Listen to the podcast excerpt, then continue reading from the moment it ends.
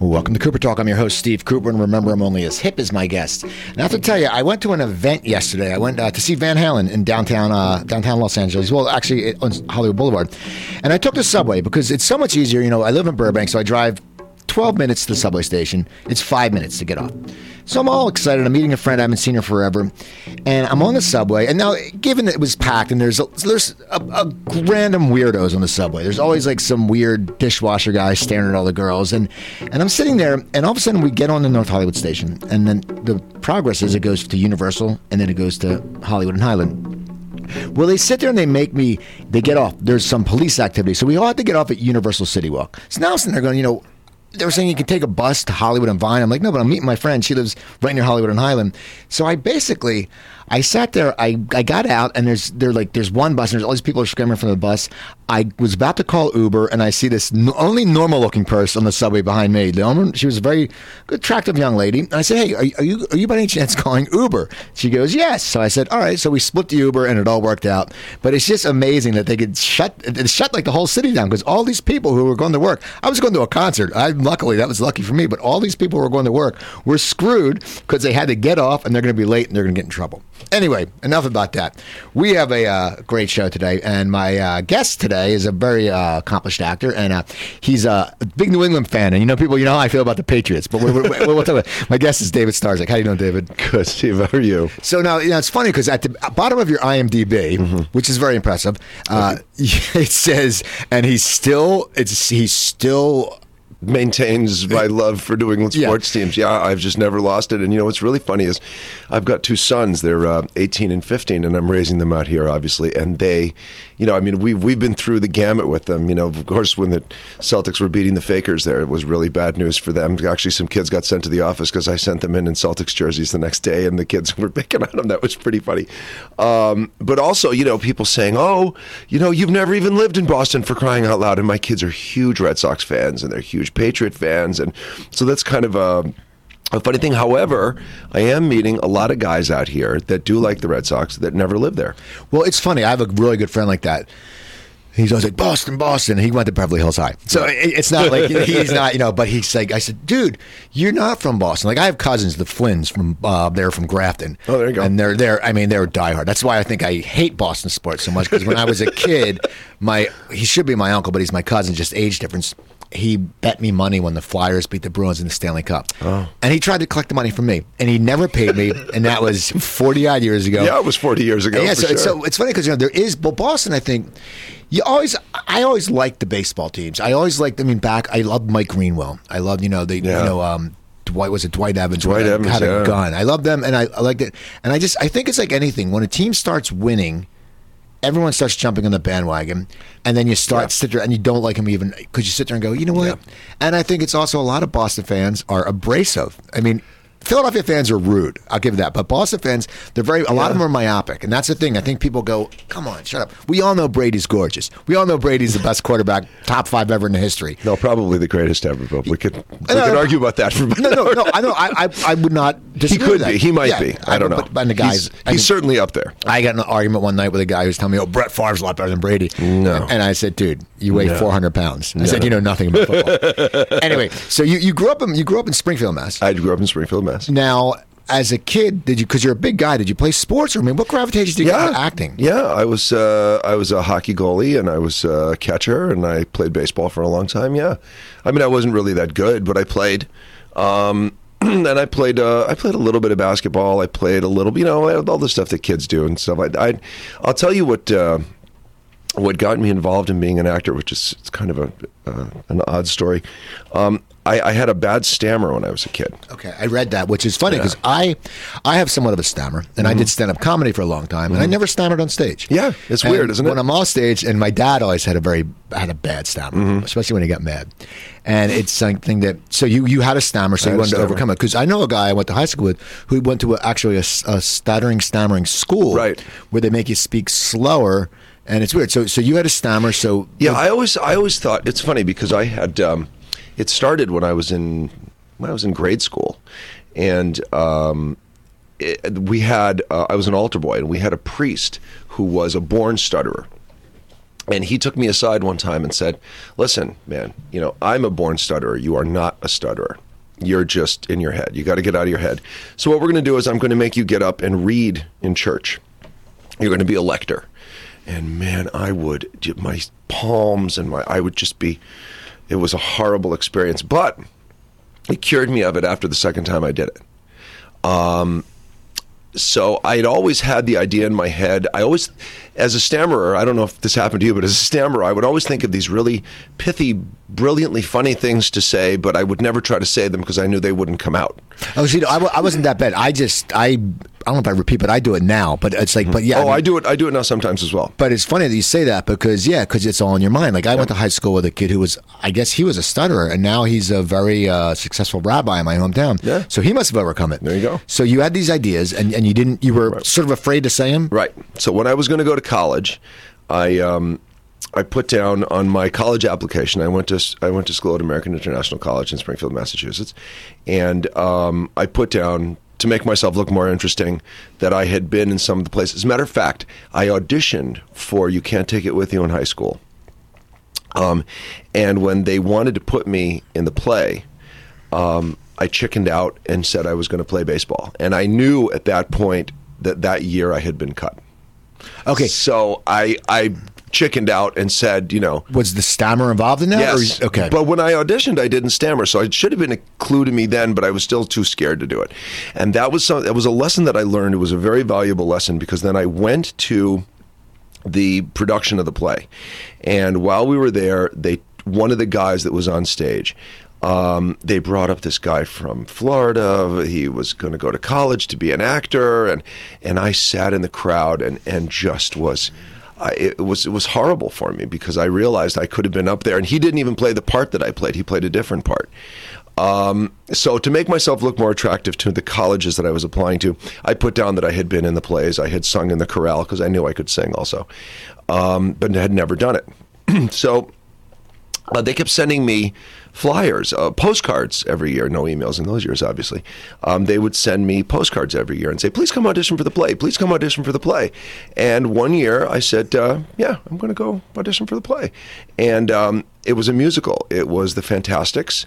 Um, I had never sung on stage. I'd never done anything on stage, and I got the lead and I went in. And the minute I walked out, I don't know if this has ever happened, but then the minute I walked out uh, and started to speak, everything was gone. I never, it never bothered me again. I, I, I mean, I still have moments where I get a little, you know, hung up on words or something, but it wasn't something that was such a huge deal for me like it had been prior. Right. It's funny. I think because he just accepted it. I think it's also with like Mel Tillis. You know, he had that. Right. But when he got up and he sang, Sang, yep, And that's so it's right. like with the English people when they sing, it sounds They sound American, yeah. And I just think it's in our head a lot. Not. I mean, a, a bad stutter. Like I just did, I go. uh, That's yeah. just me. I do that too. I, I think a bad stutter is something that needs to be helped. But I think a stammer a lot of times is in our head. Yeah. And then when you don't think about it, even and if it does come out, the funny thing is, I don't think people notice it as much as we think because we're Yeah. self conscious. It's like anything we go. That's oh my god, right. what did I do? When I did stand up, I would sit there and do.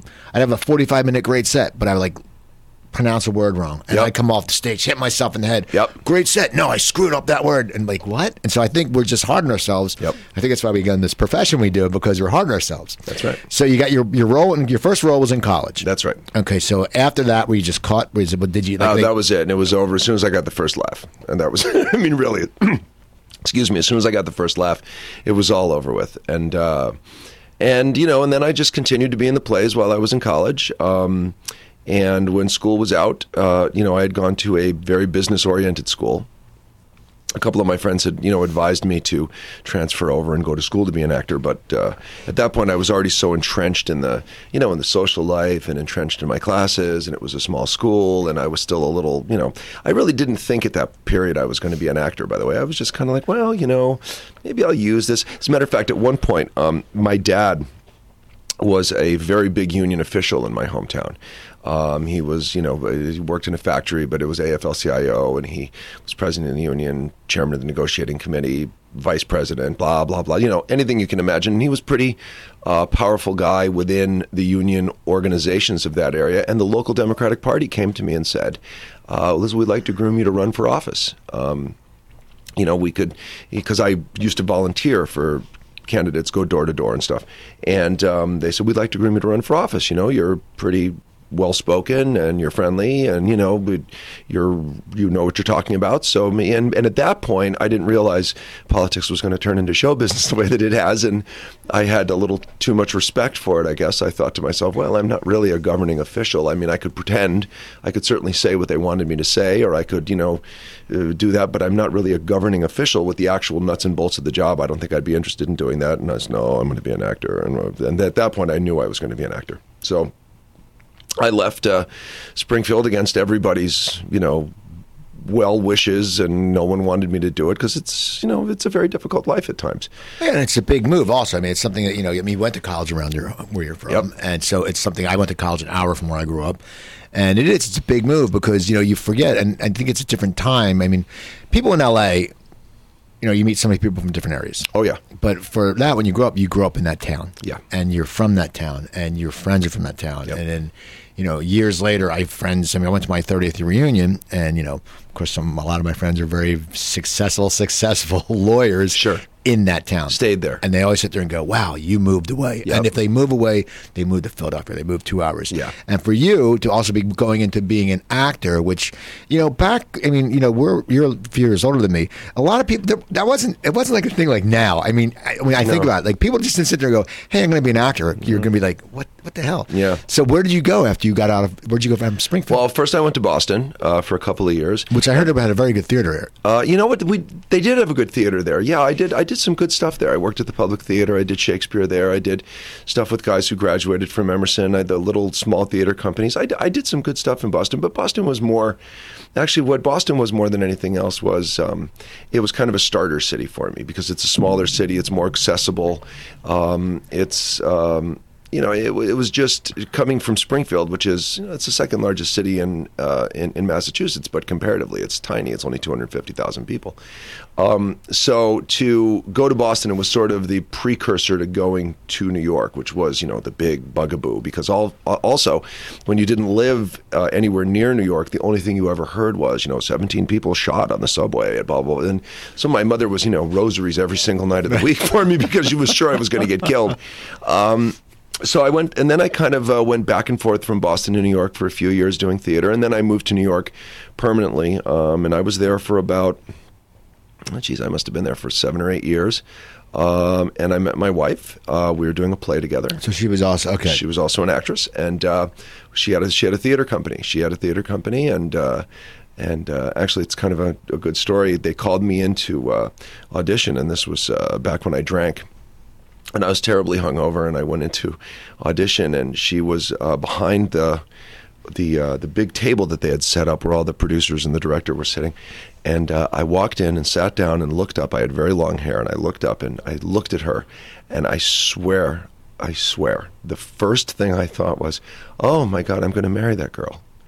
And I did. Six months later, I married her. We've been married for 24 years this August. Congratulations! Thank you That's very awesome. much. That's awesome. That's Yeah. just so funny. It's like, well, it, it people. So many people have that story. It's just how it's so cool when people meet. It's like Xander Berkeley met his wife on Yeah. 24, just and it was random. Like they both, and it's just Yeah. that's those are the stories that say, you know what, they're going to be together a long time. Just Yeah. because you sat there and you know it, and and and then it's day and age and the profession you're in because you know you work a lot, you travel a lot. I'm Oh, sure, God, yeah, yeah. and it's hard. And Yeah. it's saying it's, but that's awesome. No, I think when we, we when we get to 25 years, we get the lifetime achievement award. Exactly. I'm telling you. It's it's something. So you uh so you, so we so we were in New York a couple years when when we were married, and then um, she actually met uh, Arnon Milchan, the big producer, the you know did all the did Big and JFK, and you know they they just he just won the Oscar. They they just won for uh, Birdman. Um, and Arnon took a liking to her and uh, said, you know, come on out and I'll introduce you around a little bit. And of course, this was way before. You know, one of the things about about being an actor is that nobody really ever tells you, especially when you start. Like I didn't go to school for this. Okay. So uh, I've got a son that's going to go to college for it in the fall, and we're really encouraging him to do it because I've gotten farther along in my career than anybody that I know who didn't go to go to college to do this. Because you know, once you get out of college, you have contacts, and people say, "Oh, you went to Carnegie Mellon? Well, what do you know?" Um, but anyway, uh, you know, she kept going around waiting for people to ask her to do monologues or something because there was, you know, there was no internet then or anything like that. And we just didn't know what to do. She had meetings and, you know, just kind of, oh, hello, and how are you? And, and you know, nothing really came of it except we moved here. She came out, she said, oh, this is it. We got to pack up the house and move out here. So she came out and found an apartment. I packed up the apartment in New York. And um, I was living with Greg Oates, actually, who's a screenwriter now. And, uh, I drove the cats and all that, and everything we had across the country. Where did you first move here? Because I, that's I always ask my guests because I know it's so funny because when I first lived here, mm-hmm. I was uh, I was married at the time, and my ex wife and me were in San Diego, and I would come up and I'd wait tables and try to get stuff going and go back on weekends. Right. And I rented a place on Hollywood behind Hollywood and Highland, a little studio. Okay. Before it was built up, I paid three eighty five a month. I saw my friend Jolene yesterday, who we worked. We used to wait tables together. We went to the concert together. Right. And uh, she lives right on down near uh, past La Brea. Okay. And I was talking to her about rent and how things have changed. And she has a two bedroom, and it's it's a security building, but you know it's nothing and she pays twenty six fifty, and I went, man, That's rent has gone up. I paid three. I mean, I I I paid three seventy five yeah. for a studio. Yeah. Give it a studio, but that was right in the area. And but when I moved there, it was sort of crappy. Where was your first apartment? Out here? We lived. You know where um, Hollywood High School is, right? Yeah, I live. Okay, so if you go. Um, if you go, it's on the east side of Hollywood High School. You know where that uh, in and Out Burger is? Yeah. There was nothing there before. It was behind In and Out Burger. There's a street, um, long, not Longwood, long something. The Longaport? Uh, no, no, no. It's no, it's behind it. Okay. Um, anyway, we lived on that street right next to Hollywood High School in a two bedroom apartment that cost us four hundred and fifty dollars. Isn't it crazy? I couldn't. Be- I mean, you look back on that now. I'm like, oh my god. It's crazy. So you you get out here, and now she has made some contacts. She's made some contacts. Now, how about you? Do you? No, nothing. I mean, I came out here. I wasn't even in the union. I was. I was. As a matter of fact, I got some of the greatest advice I ever got from a character actor um, when we first came out. I was here for about a week. I wasn't in the union. Uh, I didn't know anybody. I mean, it was you know we had a couple people that we knew from New York lived here, maybe two. And um, I was going into Rock and Roll Ralph's. We had one car, so I would walk over to Rock and Roll Ralph's. It's on, so funny. Uh, I, was Sunset, my, right? I was telling Joanne about that. I'm like, because my friend's a manager for. He went. He got transferred to Ralph's on Sunset and Western, which right. is awful. Oh, it's terrible. And I was like, yeah. I was like, and he's like, I said you should have gotten Rock and Roll. And people, if you don't know, there's a Ralph's and Sunset, and no matter what hour you go in, there's someone with long hair. Always. It's just a given. So the, hence, it's been everyone knows if you're from you're only from LA if you know Rock and Roll Ralph's. it's so funny you said that. So we, uh, I was walking uh, into Rock and Roll Ralph's, and the uh, this guy who had been in stuff my entire life. He was in Guys and Dolls. The guy. I mean, he was just in everything, uh, television, movies, blah blah. I, I, can see him. I don't know his name, um, and actually, I should know his name because I tell this story a lot to young actors. And the guy was coming out and, and, and you know he's carrying his bags and he had a cigarette dangling out of the corner of his mouth. And I went up I went up and I said listen sir I, I don't want to bother you. I really don't want to I'm sorry to do this but I've been here for a week. I'm scared to death. I said I don't you know could you could I just get a little little bit of advice from you? I mean I'm not even in the union. I, I what do I do and he was very nonplussed about being stopped. So he put his bags down, he took the cigarette out of his mouth, and he said two things to me that stayed with me forever that I say to every actor I know. The first thing he said was, Just remember, kid, you keep 90% of the money for a reason. That was really something. It was like 90% of it was my responsibility. And I knew when I got jobs, even, that 90% of it was my responsibility. So that I made the contacts when I got the jobs and I knew the producers and blah, blah, blah, blah. It was really something. And then he said, your job for the rest of your life is to get it right. He said, Those people, when you go to work, they've been there, they were there before you got there, and they're going to be there after you go home. They have families. They want to see them. They work hard. You get it right. You do your job when you get a job. And that's what that's all he told me. He picked up his bags and he walked away. And it was in a in a profession where so many people talk about it being it's all about you and what you're thinking and what you're feeling and and and and, and you and you and you all the time. That really made it and coming from a background as i said before my dad was a union official um, and and so coming from a blue collar background it really instilled in me uh, not that I needed respect for what I do, but it, it instilled a deeper respect for me for what I for for what everybody did, so that I did my part instead of the thing being about me. You know, and not that it ever was really with me anyway, but I thought that was a really great little piece of advice. Well, it's true, and I also think well, also, and you did grow up back east, which I did. I think a lot of people from back east and the Midwest uh, have more of a work ethic instilled in them. I agree. Just because, like, my mom's parents were right off the boat from Yugoslavia and Czechoslovakia, uh, Yugoslavia and Austria. I'm sorry, Mm-hmm. and they owned a little bar. You know, and my father was from the right side of the tracks, but his parents were English and German. He came from, you know, and yeah, but just thing you you worked. You got up, you know, you went to work. Yeah. You know, if you felt like crap, you went to work. That's you right. didn't miss work. You sat there. When I did stand up comedy as a profession, I was never late for a show. I was there 45 minutes before.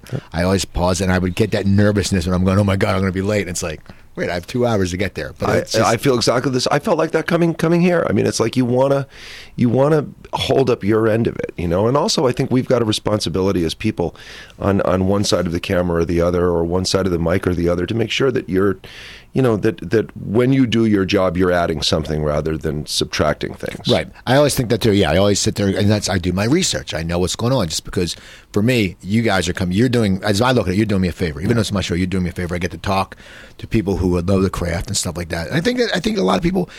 I've noticed a lot of older people in Hollywood have that view. A lot of the younger ones now don't. I mean, I'm not sure. I don't. I don't run into them a lot. I don't run into a lot of younger actors. But I think it's just. I think it's a big thing from the East Coast too that you just you had that instilled that work ethic and you respected people because if you think about it, most of us in that 45 and up age. Not our not our parents, but our parents' parents, Sure. or around or their parents were blue collar. Yes. I mean, from the and East came Coast. from other places Right. and came here and had to make a new life for themselves and almost what we did coming out here really i mean you know in spite of the fact that you know those guys uh, my grandparents didn't speak the language i mean you know so that was a big thing you know i'll, I'll, tell, I'll tell you one other thing about uh, about uh, along those lines when i got my first job and i said this um, in my dad's eulogy when I got my first job, it was on a spelling show called University Hospital. You know, nurses running around in bras and panties and stuff. It was really it was something. Uh, with the great Andy Milder playing my playing my friend. If you can get a, if you can ever get Andy Milder Andy Milder in here, you should. He's, I don't, I've never heard of him. Andy, oh, Andy, you know what? Look him up. He's Okay. Andy's Andy's a great guy. He's a great raconteur. He's a wonderful actor. Absolutely fantastic. Um, anyway, when I got the job, my dad called me when it was over. I had gone up to Vancouver and done the job, and and I said, uh, and he said, well, how was it? And I said, oh, it was great. You know, I showed up, and they came with a car, and they picked me up at the airport, and they brought me over, and they they put me in a trailer, and then they did my hair and my makeup, and and they put me back in my trailer, and the the kid asked me if I wanted coffee and breakfast. And then I said, uh, you know, whatever. And then and then they came around. They said, talent to the set. And I came outside. I got in the car. My dad said, whoa, whoa, whoa, whoa, whoa, whoa, whoa, what, what? They said, what? And I said, they said, talent to the set. And he said, is that what you are, David? Are you talent? and I said, uh, yes, I am, Dad. And he said, and what about the person that uh, put the makeup on? Think they have any ability? And I said, yeah. And he goes, how about the guy who's operating the camera? You think he's got any talent? And I said, yeah. And he said, well, then never forget that and treat everybody that way. See, that's good you say that. That's good. That is so important because it is. It's everyone. And you know what? I mean, hey, makeup artists, they're amazing. That's a tough If- job, if, if, man. if it's a crappy makeup artist, you people are going, oh my God, you look like crap. And if it's a crappy makeup artist, everybody knows it. right. You know, which is why they don't last very long. I mean, So University Hospital was your first gig. Now, First gig. now, how long did it take you from moving out here? How, how, what did you first get your agent after running into the guy at the Ralphs and being scared, and he helped you out a little bit, uh, just for your confidence level? When did you get an agent, and how quick did you get that job? That was probably. I think I got an agent within.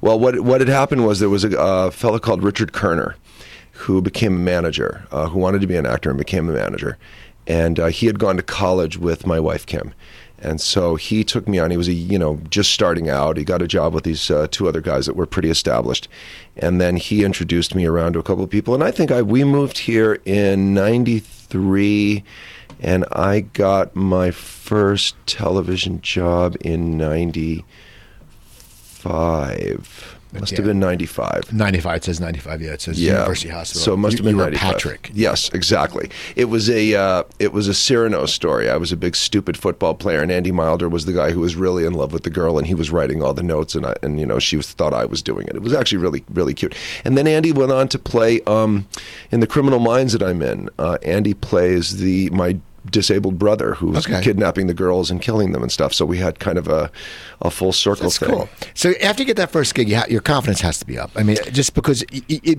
I think Oh, it sits there and you sit there and go, okay, I can do this. Yeah, yeah. the, you know, and I think I think also though the the one thing I've never gotten used to, and I don't know many actors that do, but it's it's really wears on me at times. Um, I'm going through a period of it now, as a matter of fact. Um, it, the levels of rejection are, are the only thing that saves me from that because I, I did have in the beginning, I had sleepless nights. I would go in and audition for something, and I knew I was the best. I knew I was the best one for the job. I know I'm the best one for the job every time I go in. And I guess everybody feels that way, otherwise, you wouldn't keep doing it. And I'm not saying the guys that I audition against are terrible. You're going to have Larry Larry Poindexter in here in a little while. He's a wonderful actor. Um, you know, all my cohorts now. Someone told me when we first started, uh, look, right now, this was uh, about 25 years ago. He goes, look, right now, it's you and me and 750 guys, and about a third of us can do it. In 10 years, it's going to be you and me and 250 guys, and half of us are going to do it. In another 10 years, it's going to be you and me and 25 guys, and we can all do it. And that's exactly what's happened.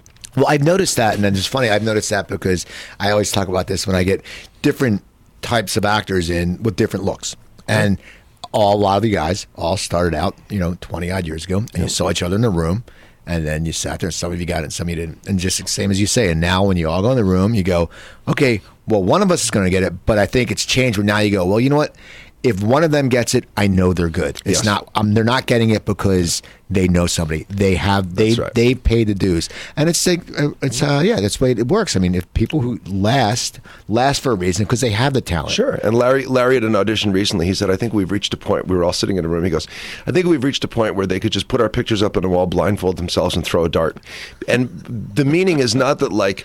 It, it, it- and that doesn't mean it doesn't matter. What it means is they'd get a professional performance out of any of us. Right, and that's that's way, and it's just that I always crack up because you all have your looks, like you know, Right. You guys, you and Larry have the handsome, the guy you're going to play this, and then some And you have like, something, yeah. You know, you have some. Somebody's got bald something guys. that they, you know, yeah, you have you know Brian Huskey and Bob Clendenin. They all you all have your own group, and I love it, 'cause especially interviewing because I know as soon as you, I know who knows who. Yep. Like you, and I'm sure it's you and Larry and Spencer Garrett in a Yep, room all the time. and someone else, and you go okay, and after a while, It I think- becomes old old home week. We we make jokes when we walk into places like, well, we should really just get in touch with each other and commute. and you know what? You know one of the biggest differences too, by the way, is um, when I first started out. Um, you know, you'd go in the rooms, and we were all a bunch of young guys, and they you had that young guy energy. You know, you'd go in the room and look at uh, look at guys you were auditioning with, and you know, think to yourself, "Who does this guy think he is? Out of here! What a moron! Get away from me!" Now we're kind of rooting for for one another. You know, And you're all I mean, family, man. We all have, And- we all have families, and that's right. what I love about it. It's you know you've all grown. You know you've all started off as you know just younger actors, and now years later you all have kept in touch. You all have families. You guys probably when you each other, you know, there's no animosity. I mean, I'm sure every once in a while there's a dick you don't like. I mean, that's like that's like That- anything. that- I mean, that's just that happens no. everything. But I think it's That's great because it's a camaraderie, and I think that's what's important. I Well, think, we're and we're the last people standing. right. You know, we're really the last ones standing. I can't tell you how many guys that I started with are gone. Got to a point and just said, you know, oh, I, I mean, I had a guy a couple years ago that I've been doing this with for 25 years. Well, my father passed away and he left me the house, and I'm the only kid, so I'm out. That's just amazing. I'm done. I just can't do it anymore.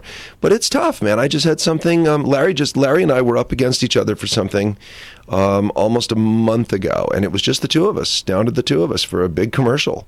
Um, and we went down and went through our paces down at a firehouse, believe it or not, in Long Beach. And he got it, and I didn't. And I was happy for him because he's got a family, and you know, it's always good to do it. But it's hard to, you know, it's hard to put yourself out and then not get it. And and it's an interesting dichotomy because in a business where you have to your emotions have to be accessible and on the surface you're also expected to be unemotional about the outcome Right. and that's a very very fine line to walk I want to talk about commercials. I want to get back to your Sure. career, but the Sure, sure. commercials. Now you were in a, a big Chase Sapphire campaign. yes i was yeah there was Okay. uh, three of them i think Now, had you been auditioning for commercials a lot? And during, I mean, because you, you nine you- years Okay, so you auditioned. Had you gotten any good nine years Okay, so you were going without, out without getting one and see that's what's crazy because you were getting, but you were getting acting parts, which must you know much Yes. much much irritate. I mean, not irritate you, nothing. No. But it's like, wait a second, I can act. I am getting booked. I have a theater background.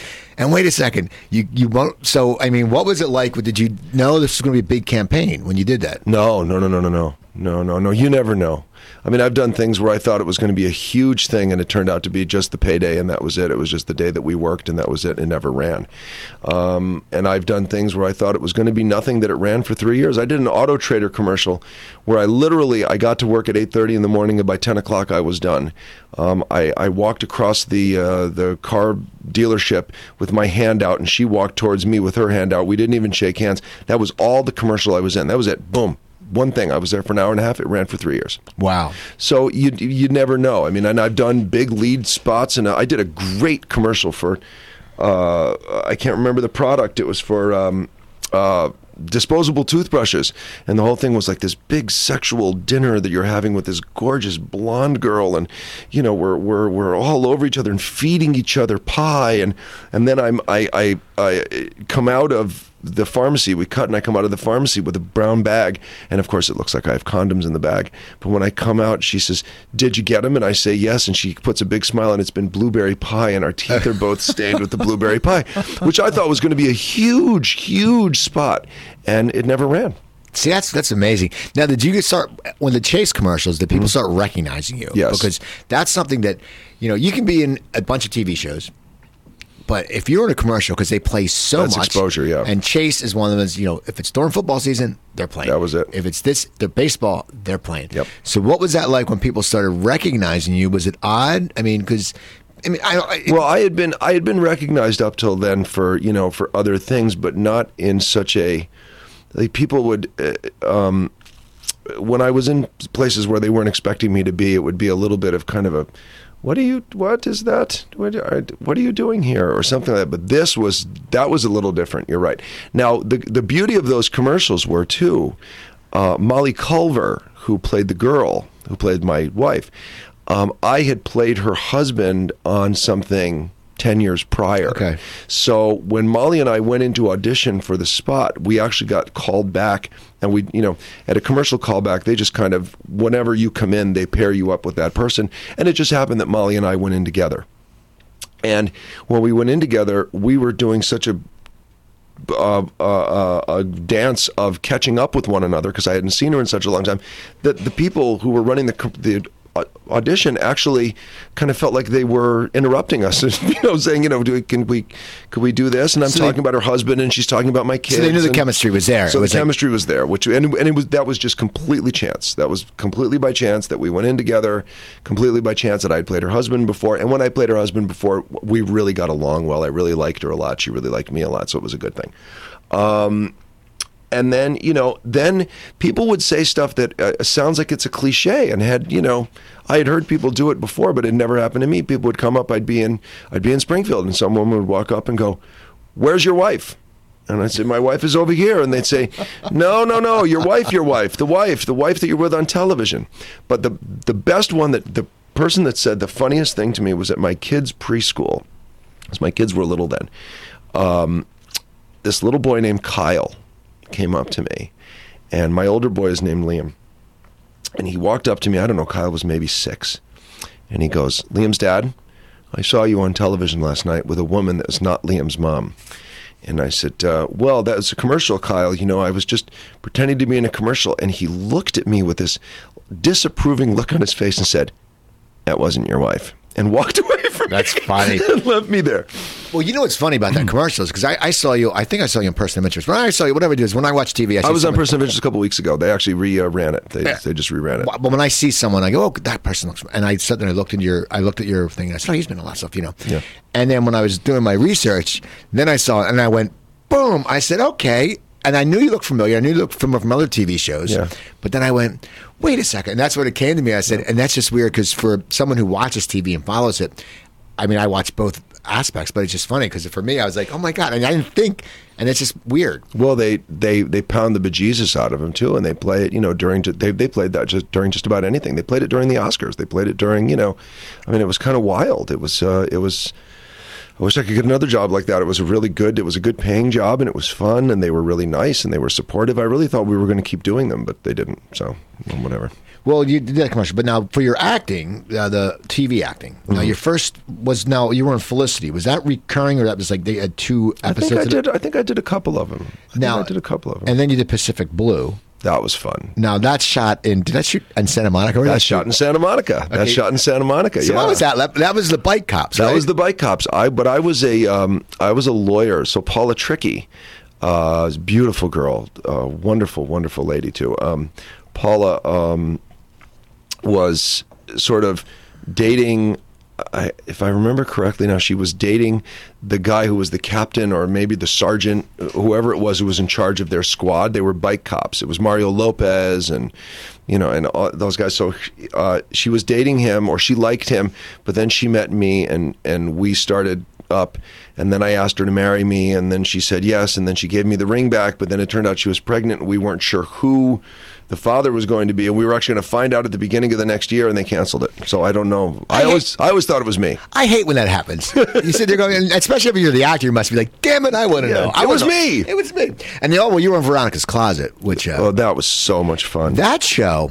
You know, when I think about it, was so damn funny. Oh, yeah. it was like one of those. It's back when sitcoms used to be good. Well, that was back when you had, you know, as opposed to, um, I'm going to put this a delicate way, as opposed to what they did afterwards, which was NBC started making NBC productions for NBC. So everything was done in house, and it kind of squelches the creativity. Not not so much now. I mean, now I think things are starting to open up a little bit, but during that period of time, you had a Bright Kauffman and Crane who came up with an idea independently of everything, and then went in and sold it.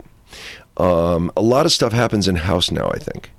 Um, but that was fun, man. They were the greatest people. That was that was Dan Cortese and and Wally Langham and Chill Mitchell, and I mean they were you know and and Kirstie was lovely. And I just saw um, I just saw uh, uh, oh my god.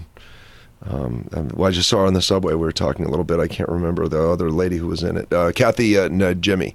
Um, but uh, John Mariano and I played brothers. We played um, stupid New York City transit cops. And Johnny is really one of the funniest guys in town. John is just fantastic. Um, and we did a little Abbott and Costello stuff with it, you know, which was great because he's, I love classic stuff and he does as well. And so we kind of were able to play a little bit off of one another. And he's one of the funniest people in town, John. Now you, you do a lot of you're doing a lot of the uh, you've done the sitcoms, you've done like you were in the practice and stuff like that. But, Yeah. but you've also done soaps.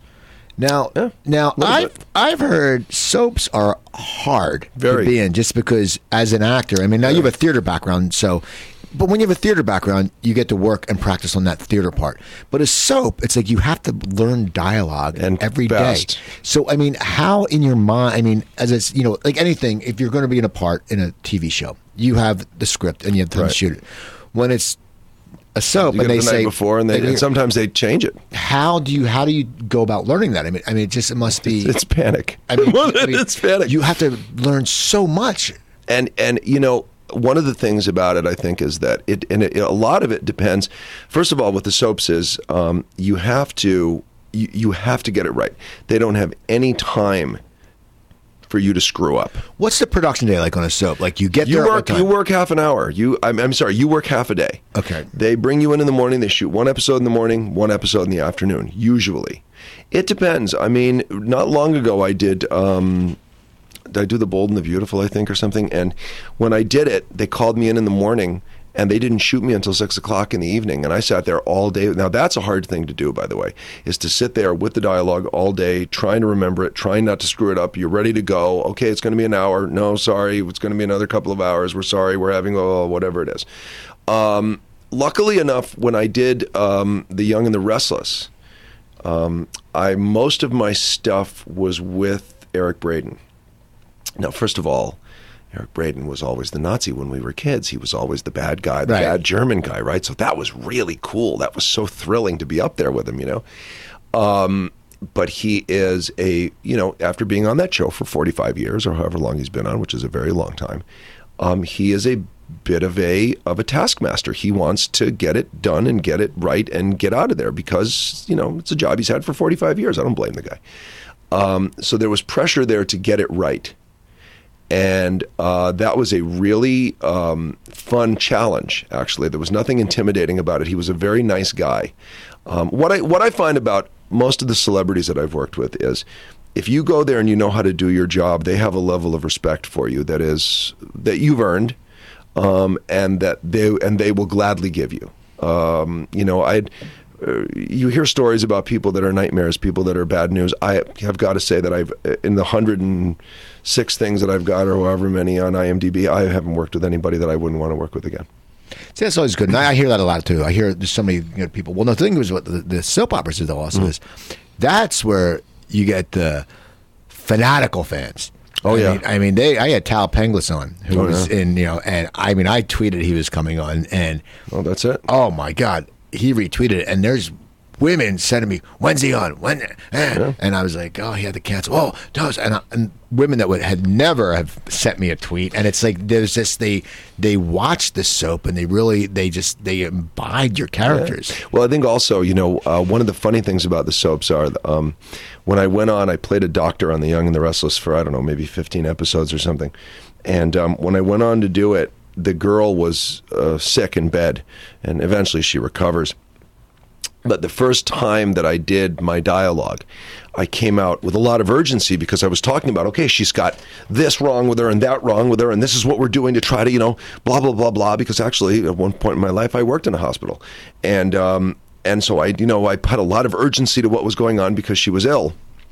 And uh, the director, I heard the director from the booth say, cut, and come down. And she said, David, listen, um, you're going to be saying this exact same dialogue, but just written a little bit differently for the next three weeks. So please try to flatten it out a little bit. I okay. So I said, all right, I hadn't thought about it that way, but I did. Basically, I did.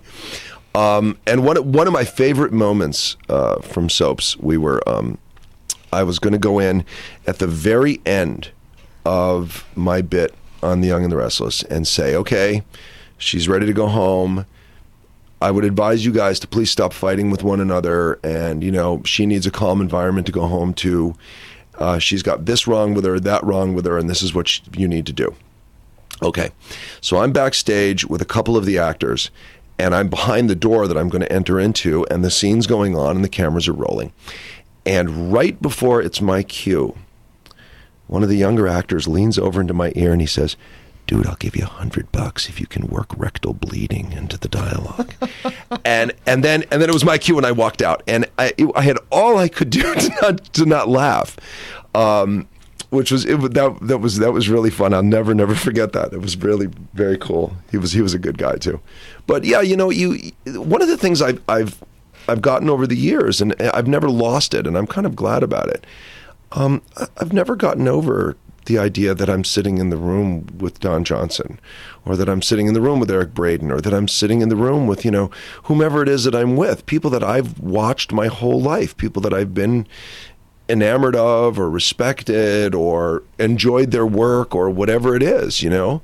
Um, uh, maybe I just never lost that little bit of Massachusetts in me or something, No, but, but the thing is, though, but you've worked on some really cool shows. I mean, Oh, yeah. you got to do Mad Men, which was fun. which is you know the last season's coming up what a, Sunday. and what a job too that we, we, we shot that in Hawaii and um, as opposed to and how things you, they work it the way it used to be by the way um, I called them and you know I got the job and I called them and said it's Hawaii um, can I take my wife and uh, as opposed to a lot of studios who now say no you know you can't forget it you can't do that they said yeah sure and my wife came down and it, that job happened to coincide it was right in between her birthday and our wedding anniversary so i i knocked the whole thing out in one little little weekend thing that was very cool it must be great to be involved in that show. It's funny. I've had people on the show who've been on that show before, and basically, I've heard the scripts are very secretive.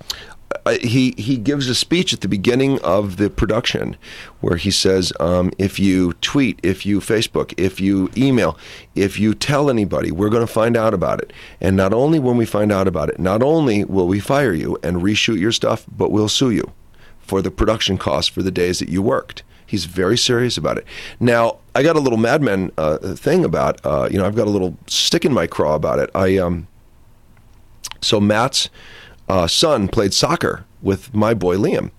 Um, I have two boys, Liam, Liam and Finn. And when Liam was, I don't know, maybe five or six years old, uh, he was playing uh, soccer uh, with Matt's boy, and I, I didn't know Matt was anybody. I, he was just, you know, dad that came to the soccer games. And you know, I was loud and yelling my head off all the time, as I always do, because I'm a big sports fan.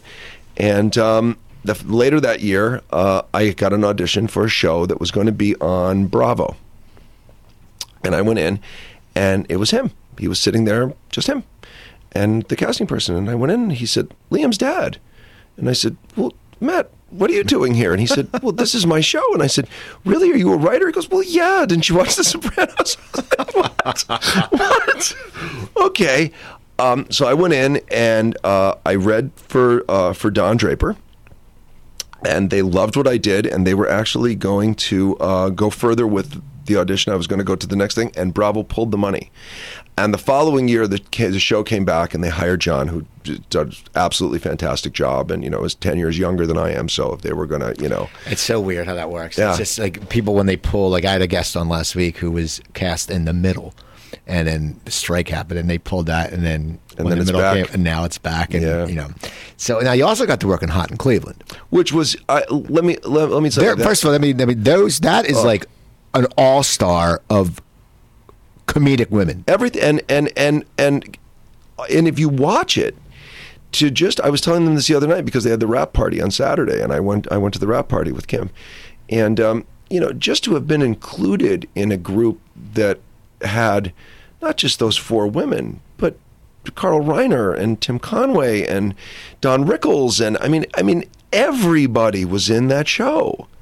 Um, uh, yeah, that was an amazing experience all the way around. Uh, Valerie Bertinelli was truly one of the nicest people in show business, and Betty was, and uh, well, first of all, Betty was just a hoot and lovely, and all of them, Jane and Wendy, absolutely great. Todd Milliner, Suzanne, everybody was lovely.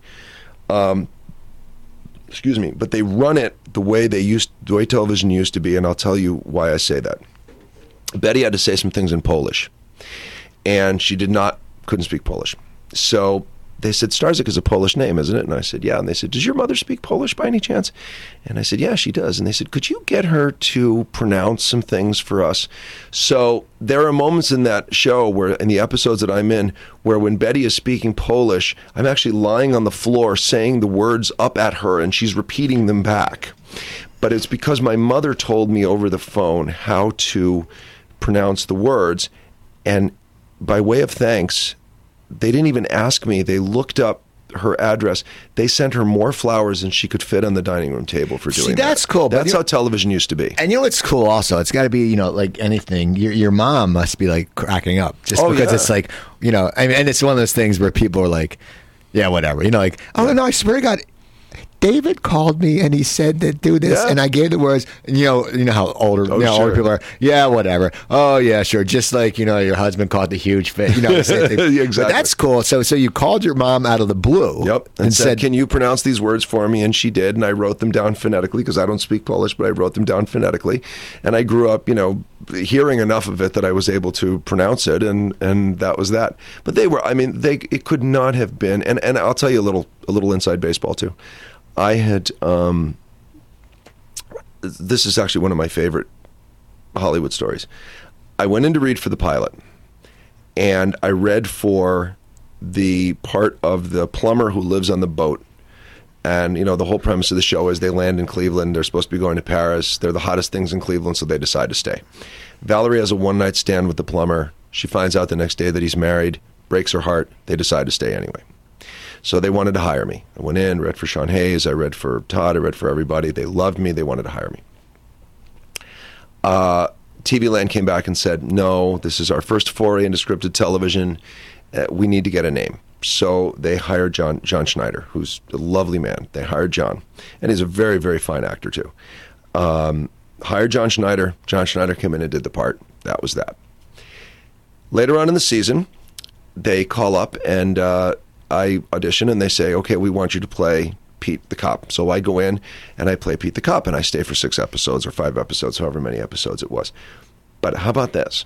How I got off the show was when I was going to ask Valerie to marry me. I took her to a big family reunion where Bonnie Franklin played my mother. That's so crazy. Okay. A few months before she died, maybe six or seven months before she died, Bonnie Franklin played my mother. And I went in at this big family reunion to announce that I was going to marry her. And John Schneider comes in, and he's my brother. And I find out that they had an affair, and I get pissed off, and I leave, and that's the end of my character. But the character that I auditioned for in the beginning, that they wouldn't hire me for, was the character that eventually ended up getting me off the show anyway. Isn't that funny? That's insane. That's, that's crazy. but what was it? It must be weird playing Valerie Bertinelli's love interest because we all had a crush on her when she was in. and I mean, we're back exactly in the, the, same day, age. I we're exactly the same so, age. I mean, when when uh, one day at a time came on, I had pictures of her on the everyone had crushes. They were like, "Yeah, not the Mackenzie Phillips, but that Valerie No. Bertinelli." And she was at the concert last night with Van Halen. She was on the side. Oh, sure, yeah. And uh, so that must have just been awesome, and that must be crazy. Well, all my and you know all my friends were you know I was getting the big f off from from everybody that I knew because it was we're you know Valerie and I are exactly the same age, um, and and sure when I was that age I had pictures of her on the wall for crying out loud you know and here she is jumping into my arms and I'm kissing her and you know the other night at the. Uh, the other night at the party, she came over. Oh, David! Oh my goodness! And blah blah blah. You know, it's just odd. She like she knows my name. It's Well, yeah, just it's, that's just that's what's so cool about this. And I mean, I said you've been in some really good shows. I mean, Yeah. you know, you got to do uh, um, well, Person of Interest, which now that's that, that shoots in New York, right? That does shoot in New York. I was in New York in the fall. I, I um, there's so much work there that my wife uh, very kindly uh, agreed with the idea that I would go, and, and I went. I sublet an apartment for a few months, and um, I stayed there, and I did uh, Blue Bloods um, with Bridget Moynahan, who grew up a stone's throw throw away from where I grew up. Although she's much younger than I am, I didn't know her. And she was with Brady, right? And she was with So- Tommy. so yeah. for a Patriots She was with fan, you Tommy, must be yeah, like, it was very "Wow, cool. She's wow." got she's got Tommy's Tommy's son. I know you're like, you're like, God, this kid's going to be, he's going to do something really well. I would be, I was very careful not to wear my Tommy jersey and or talk about it though because they were you know they were already at that point they were starting to drive towards what what looked like was going to be the Super Bowl.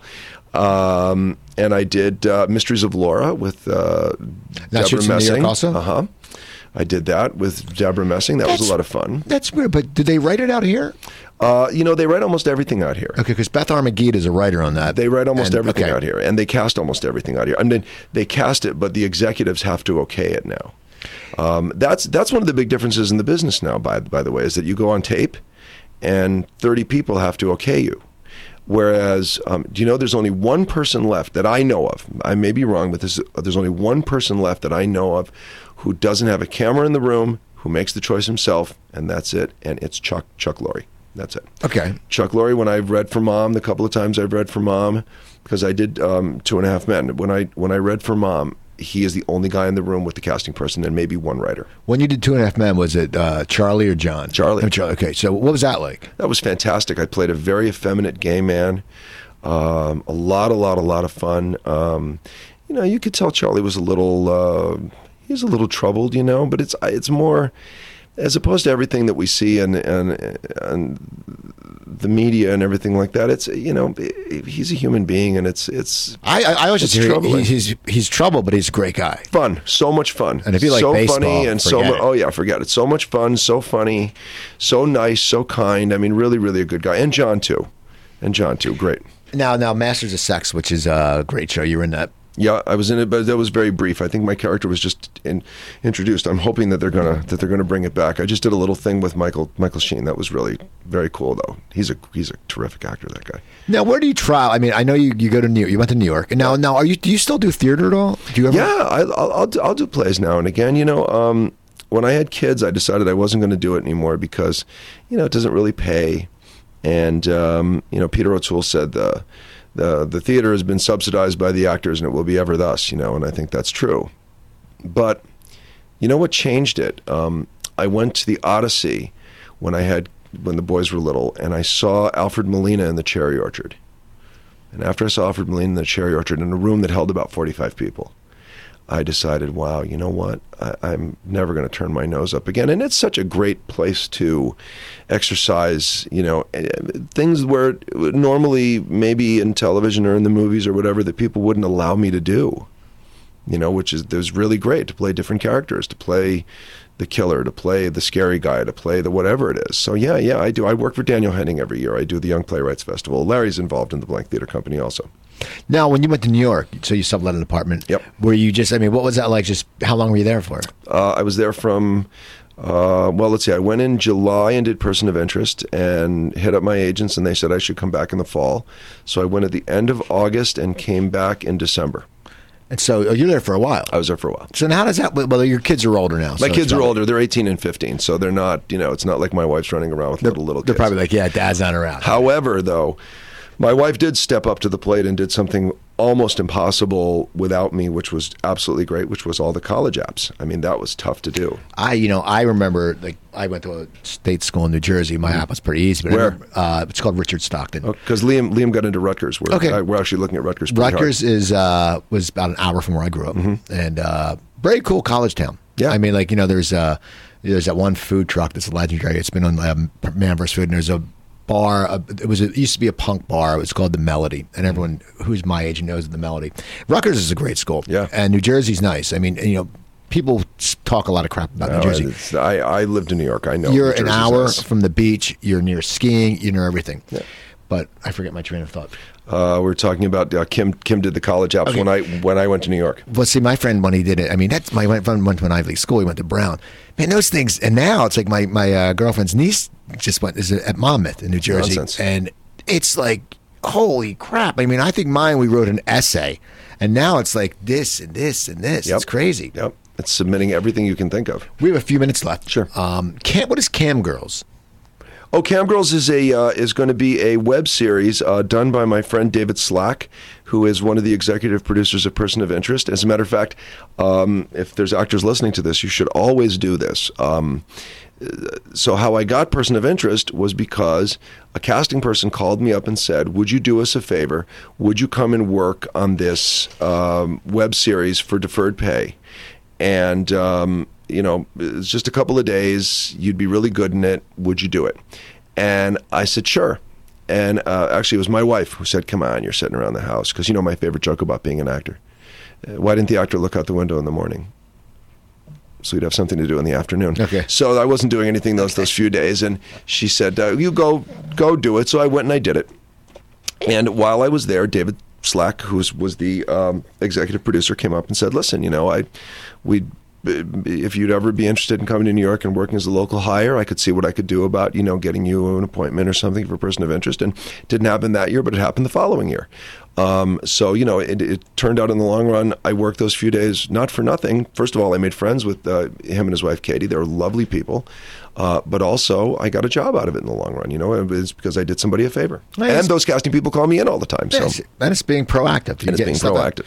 So now, now, uh, it can can we find? Is that out or that's not out yet? Um, it's going to be out shortly. There's uh, it is it isn't out yet, um, but they're just going to have a uh, they're just going to be having like a premiere party for it. I had lunch with him two weeks ago, so very shortly, and then it'll be out. It'll, it'll be out online somewhere. It's it's actually funny. It's about um, basically about girls that are uh, on the internet, uh, you know, uh, sort of, but not having sex. It's actually a comedy. Okay, It's funny. that's good. Uh, we need more stuff like that because the Yeah, we internet just get. I mean, there's so much stuff on YouTube and stuff like that, but a lot of it's crap. But you Yeah. need some a good quality production. Okay, uh, now are you on Twitter? Oh sure. Okay, now what what's your name at Twitter? or is it your name? Yeah, I think it probably is. I don't know. You know, do you tweet? yeah, I tweet. Oh, you, so, you don't pay I, attention. tweet. you I just don't pay attention. I just go on. Yeah. Well, I'm guessing. I'm guessing because I guess there's It's not at at D stars. I think is what it is. At D Stars, okay. And now, if you want to check out his people, go to IMDb. It's David Starzyk. It's S, it's like the word star, but it's Z Y K, Polish Starzyk. And uh, and so you, you tweet a lot, and people follow you. Yep. And uh, any other websites or anything, or Well, at Facebook, and I've got a I've got a fan page on Facebook that you can join up to. That join up if you want to. That I sort of keep everybody posted on you know what's going on there, and um, I've got a Tumblr account somewhere. I don't, but I don't just- even know that's what that really- I have one. I don't even know. It's like I have this. I'm like, what is that? I don't, I don't even know what it is. I my know. kids are like Instagramming all the time. Like, eh, I don't want. Instagram's good. I get on it. I do a lot of pictures of food and stuff like that. Though. But anyway, I want to thank you for coming on, David. Well, thank you very much for having me, man. it was fun. It was great. It was great. Absolute And, uh, pleasure. so people check him out. Also, follow me on Twitter at Cooper Talk. That's at Cooper Talk. I'm always uh, I'm posting a lot of jokes. I don't post much about my show. Coop, uh, Facebook, it's just Steve Cooper. I have a fan page. I do nothing with it. I, I just too much of a pain. Um, my website coopertalk.net. I have over 350 episodes up there. Uh, some, I always post. I'm, I'm, I'm interviewing more people now, so you can hear it. And you can also hear me in iTunes or Stitcher. Type in one word Cooper Talk on iTunes or Stitcher. Send me an email, cooper at coopertalk.net. I will respond to you. We'll talk. And also go to my new website, stopthesalt.com. Stopthesalt.com. As you know, I had my health problems a few years ago, and I changed my diet completely. And so stopthesalt.com, it's all basic recipes good for you, low sodium recipes. They're easy to make. There's a key up front on how much ingredients you should use. It basically says there's no pictures because everyone gets intimidated. Eat healthy, people, because it's very important. You know, I've changed my life completely. You know, when I walked out of the hospital, I stopped smoking cigarettes. I gave up caffeine. That was almost three years ago. Get the cookbook, stopthesalt.com. It's $10 uh, with $3.99 shipping. I will autograph it for you. Or if you want to go to Amazon, it's uh, nine ninety nine on Amazon, and I just found out nine ninety nine on Barnes and Noble. I don't. I, I, I, make more money if you go through me, so come through me. And so that's about it. I want to thank uh, All Radio X for playing my shows, uh, RantRadioNetwork.com and WSDI.com, uh, who all play Cooper Talk. And so, so, so keep listening. Check out David Stars, D Stars at Twitter. Uh, he thinks. Uh, just look, type his name in, and follow me at Cooper Talk. Remember, I'm Steve Cooper. I'm only as hip as my guests. Don't forget, drink your water, eat your vitamins, take your vegetables. Have a great weekend.